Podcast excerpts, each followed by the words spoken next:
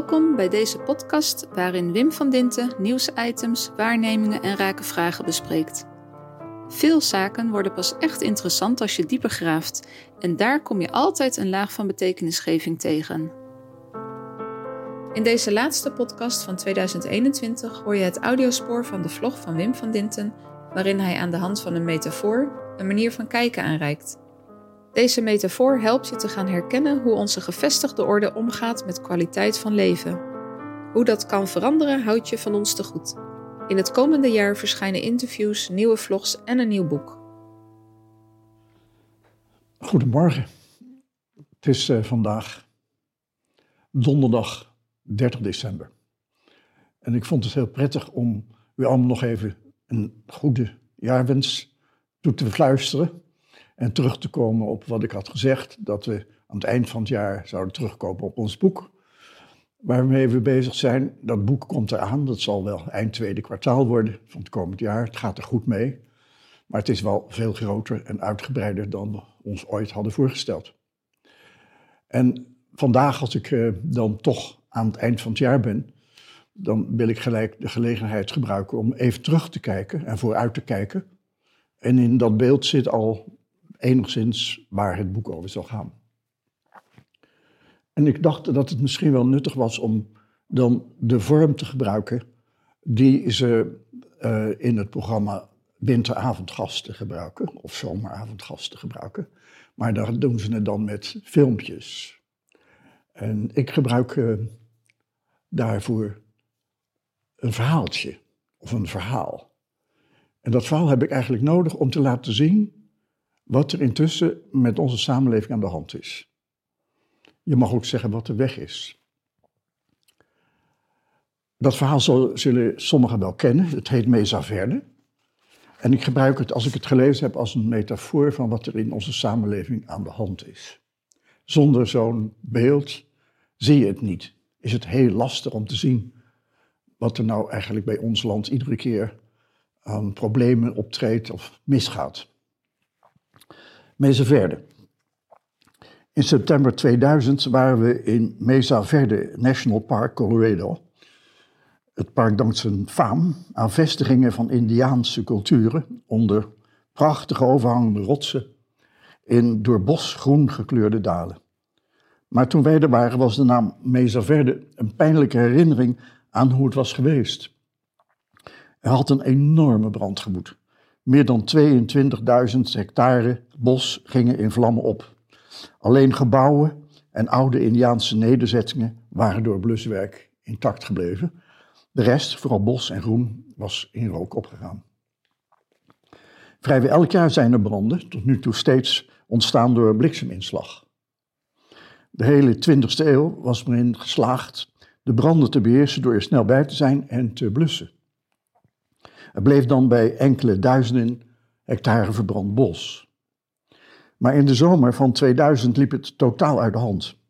In het Farview Visitor Center was uitgebreid aandacht voor het ontstaan en bestrijding van branden. Er werd vermeld dat de beheersing van branden zoveel oud hout had gegenereerd dat er wel een keer een vuurexplosie moest volgen. Dat het in 2000 gebeurde was toeval, maar dat het gebeurde was onvermijdelijk. Aan de balie van dat visitorcenter gaf een indiaan toelichting. En ik vroeg hem wat ik moest voorstellen bij fuel. Hij vertelde dat er veel dood en droog door hout in de bos had gelegen. Tot zo'n kleine 100 jaar geleden, Mesa Verde ontstond in 1906 als national park, konden branden hun gang gaan, mede omdat mensen toen niet goed in staat waren branden te controleren. Kleinere percelen gingen in rook op, afhankelijk van windrichting en droogte. De Indiaanse bevolking gebruikte soms nieuwe open plekken als akker.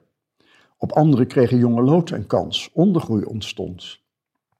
Kleinere diersoorten kwamen zo aan voedsel en grotere dieren aten de kleinere op. Er ontstond een voedselketen met de puma aan top. Branden kwamen de variëteit in flora en fauna ten goede en hielden die mede in stand. Maar met de komst van blusauto's en blusvliegtuigen is daarin veel veranderd. Ik vroeg die indiaan bij het visitorcentrum wat hij had gedaan toen de brand woedde. Hij zei, ik heb er glimlachend naar gekeken. Ik vind altijd ingrijpen door branden te blus een verkeerde benadering. Je kunt de natuur niet beheersen. Het is westerse arrogantie. De laatste brand was zo gewelddadig dat de vuur ook met moderne methoden niet te blussen was. Er waren hooguit zones te beschermen. En zelfs dat is maar heel gedeeltelijk gelukt. Toen vroeg ik hem hoe lang het zal duren voor er herstel optreedt. Hij schatte die periode op 300 jaar, maar het oude bos zou nooit meer kunnen ontstaan, omdat andere boomsoorten nu zouden gaan overheersen. Natuurlijk herstel was inmiddels ondenkbaar. De geciviliseerde Amerikaanse samenleving, de overheden in het bijzonder, waren niet in staat de natuur gang te laten gaan.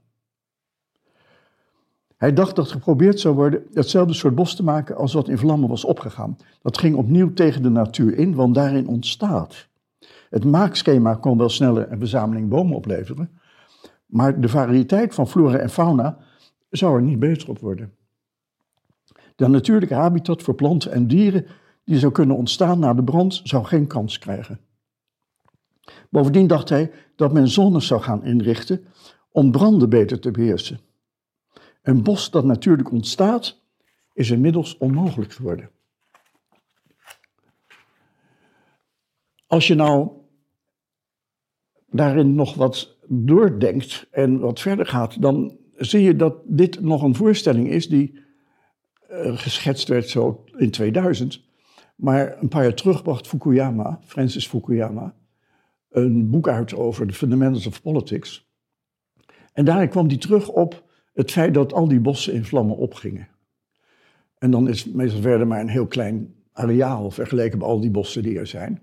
Maar hij vertelde dat allerlei mensen het bos indrongen, daar huizen bouwden, wegen aanlegden, elektriciteit wilden hebben en water wilden hebben. En dat toen die branden vaker en vaker voorkwamen, die mensen ook eisten dat er geblust zou worden, terwijl men intussen in de gaten had dat dat blussen het totaal fout spoor was. Je ziet dat eenmaal op die ingeslagen weg van dat blussen ehm, er een toestand ontstaat waarin mensen denken dat de zaak onder controle is, het bos ingaan en, en dan in, ontstaat een situatie waarin je ziet dat die overheden die dat doen en de mensen die die bossen ingaan niet meer tot een oplossing kunnen komen omdat degenen die dat bos in zijn gegaan eisen dat hun bezit wordt beschermd. En als je dan ineens in de gaten hebt dat het bos zijn gang zou moeten kunnen gaan, dan is het vrijwel onmogelijk geworden, zeker in een democratie, want je wordt het niet meer eens. En ook al die verschillende diensten die er dan zijn, worden het niet eens. Er ontstaat een, een soort bureaucratie en strijd over structuren en dominantie, waarbij waar het om gaat verloren is.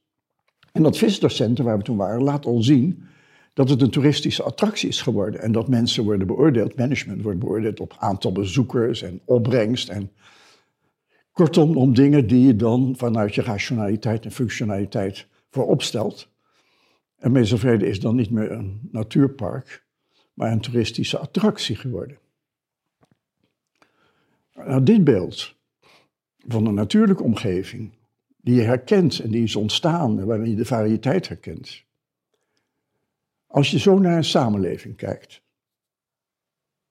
en je kijkt dan wat overheden met onze samenleving doen, dan heeft het ontzettend veel weg van al die diensten die met blusauto's die samenleving aanpakken. En met allerlei lieden die naar die samenleving kijken en daar zoveel mogelijk aan willen verdienen. Zonder dat het ook hen, hen maar één keer gaat om de samenleving zelf, maar om hun plezier en wat het oplevert. En als je dat eenmaal ziet, dan is het net als daar bij meester Verder natuurlijk duidelijk dat je van alles kwijtraakt in die samenleving. Maar dat je het alleen ziet als je het vergelijkt met de kwalitatieve toestand, zoals Verde dat was, voordat het National Park werd. En als je die referentie niet tot je beschikking hebt, dan zie je zelfs niet wat je kwijtgeraakt bent. Dus ja, wij hebben in onze samenleving technologie gebruikt. Laat ik maar een voorbeeld nemen. Wij gebruiken allerlei computersystemen in het onderwijs. En er zijn mensen, zoals Kees Vernooy uit Koten, die hebben laten zien dat dat niet de goede weg is, dat je dan mensen niet kunt leren lezen en schrijven. Hij, hij belooft dat mensen in zes weken tijd met zijn methode kunnen lezen en schrijven. En daar komt geen computer aan te pas. Daar komen mensen, jonge mensen in aanraking met elkaar, in kampen en wordt gelezen. En in die wisselwerking met anderen ontdek je de inhoud van een woord. En kom je ook achter de evolutionele waarden die in zo'n woord zijn opgeslagen. Want dat woord wat je hebt op enig moment is ooit ontstaan. En toen had het een heel andere waardering, een heel andere inhoud dan het nu heeft. Dus op het moment dat ik daar met een systeem tegenaan ga en dat als ordening geef, waarin dat kind moet leren, dan is de natuurlijke vorm waarin je leert verloren geraakt. Het is net of je moedertaal geleerd moet worden, zoals je Franse taal leert op de middelbare school, of, of Duits of Spaans, of zeg het maar. Die kwaliteit die je daarmee verliest, zie je op dat moment niet, omdat je denkt in je functionaliteit dat dat beter is. Maar intussen zie je dat 20% van de 15-jarigen die van school komen, niet meer in staat zijn om te begrijpen wat ze lezen. En dat ook niet goed meer kunnen schrijven. Ze voldoen niet meer aan de eisen die deze tijd stelt. Dat is nu 20%, maar dat is al een hele poos terug begonnen. Dan is het natuurlijk niet zo raar dat er een groot contingent intussen in de samenleving is die een persconferentie van de heren Rutte en de Jong niet kunnen volgen. En dat die kinderen dan communiceren in beeldtaal. Met TikTok, met een filmpje van 30 seconden of minder. Het gebruik van taal als technologie wordt verwoest als je er met die vorm van technologie die wij nu gebruiken, computers en systemen, mee omgaat. En bovendien zie je dat in Mesa Verde degene die het uitriepen tot een national park niet in de gaten hadden dat wat daar ontstond in wisselwerking ontstond en ook helemaal niet keken op het niveau, het aggregatieniveau van de voet van de aarde, waar iets ontstaat en groeit in verbinding met alle andere dingen die eromheen staan.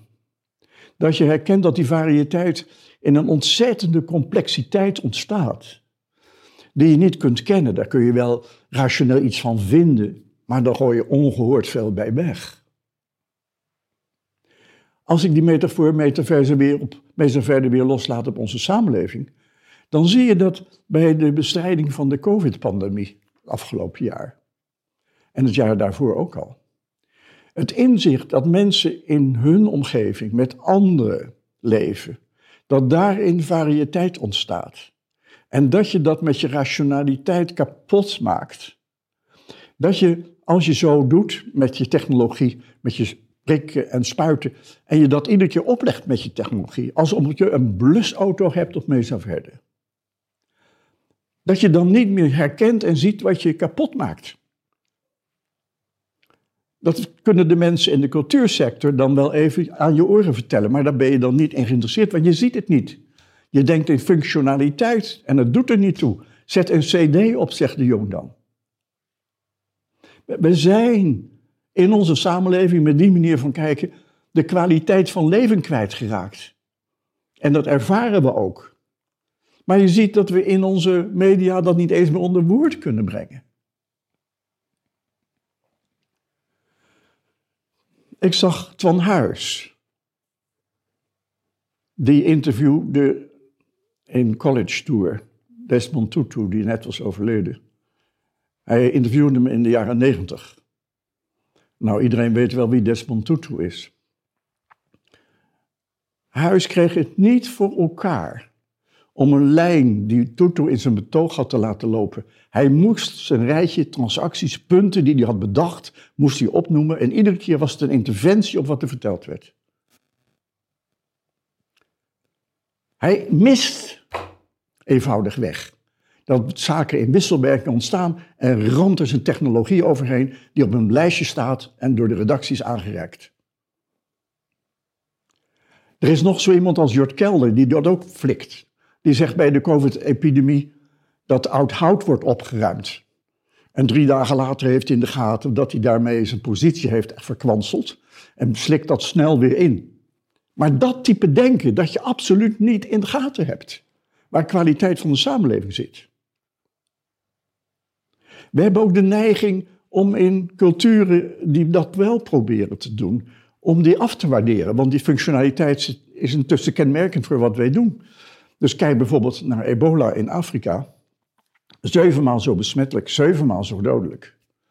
En wat zie je dan? Dat daar, in die omgeving, mensen die er niet aan overleden en het hebben overwonnen, naar hun familie gaan en als poortwachter fungeren.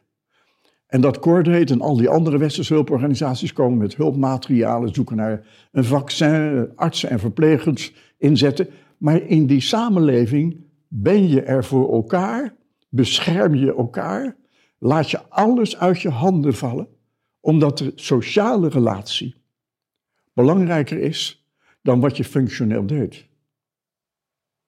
En dat doen ze allemaal zodat ze, degenen die ebola hadden overwonnen, ook de doden begroeven.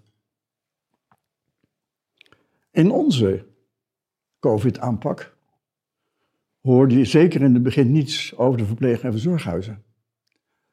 Als je die mensen echt had willen beschermen omdat het zo belangrijk was, dan had je moeten inzien dat de beschermende omgeving niet zit in daar waar die mensen eten en drinken en slapen krijgen en functioneel verzorgd worden, maar in een omgeving waar mensen zijn die van hen houden, die genegenheid hebben, die, die met hen bezig willen zijn en hen op die manier beschermen.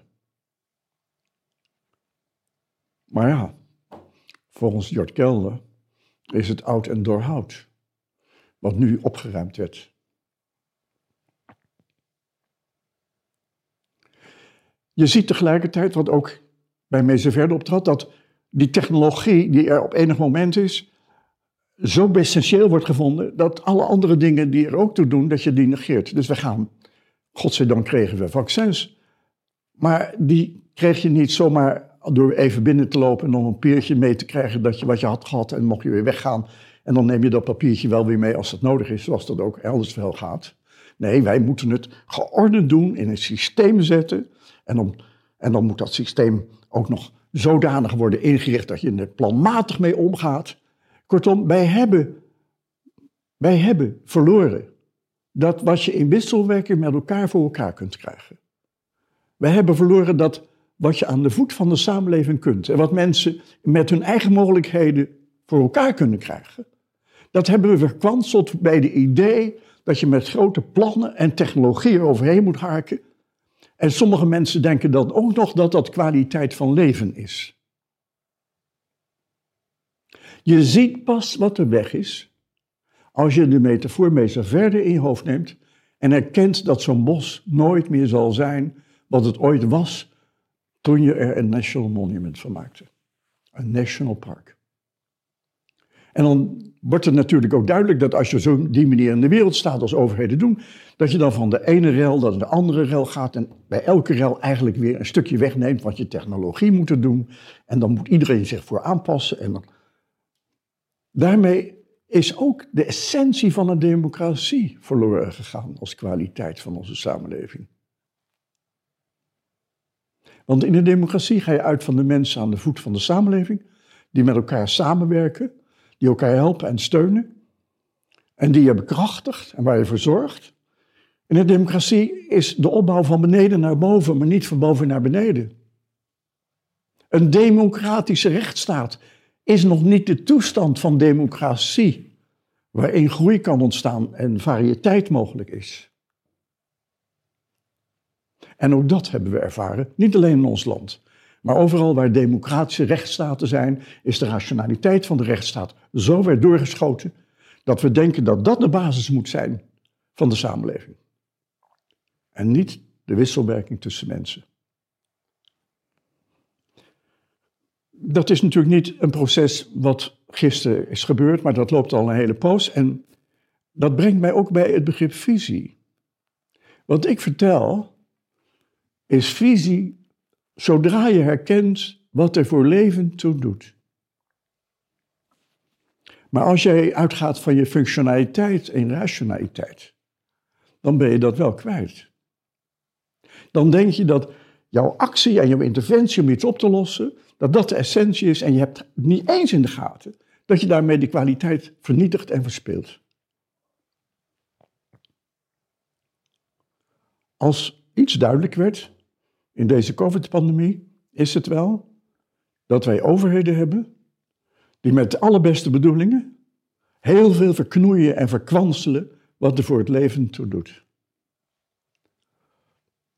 Dat inzicht, dat idee niet alleen van kwaliteit, maar het waarnemen ervan, het kunnen herkennen ervan, zit in visie. En ben je kwijt als je steeds uitgaat van actie, actie, actie, zoals Rutte zei in de conferentie in Glasgow. En je ziet dat mensen als Rosanne Hertzberger ook niks van langetermijnbeleid moeten weten, want tegen de tijd dat je dan de lange termijn hebt, is het al lang vergaan. Ze begrijpt zelfs niet waar het over gaat.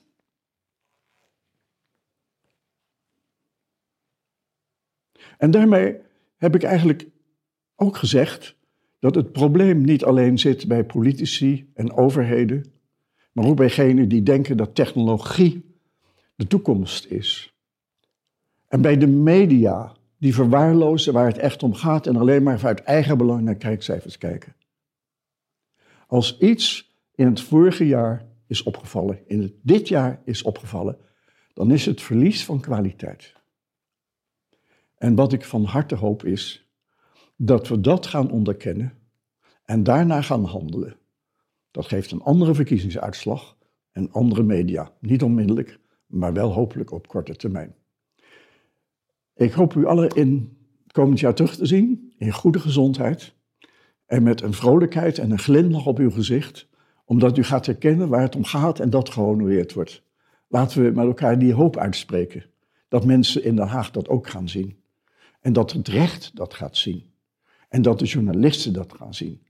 En als het met kleine stapjes zijn, ook hele kleine stapjes zijn, dat je begint te herkennen dat visie doorbreekt, maar dan op de manier zoals ik het zo even heb verteld. Gelukkig nieuwjaar. En dan niet over niet lang meer. Graag tot ziens.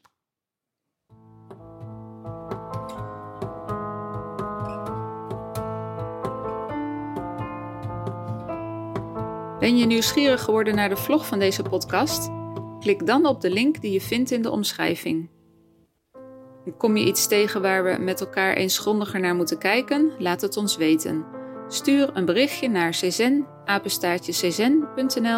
of via Facebook, LinkedIn of Twitter.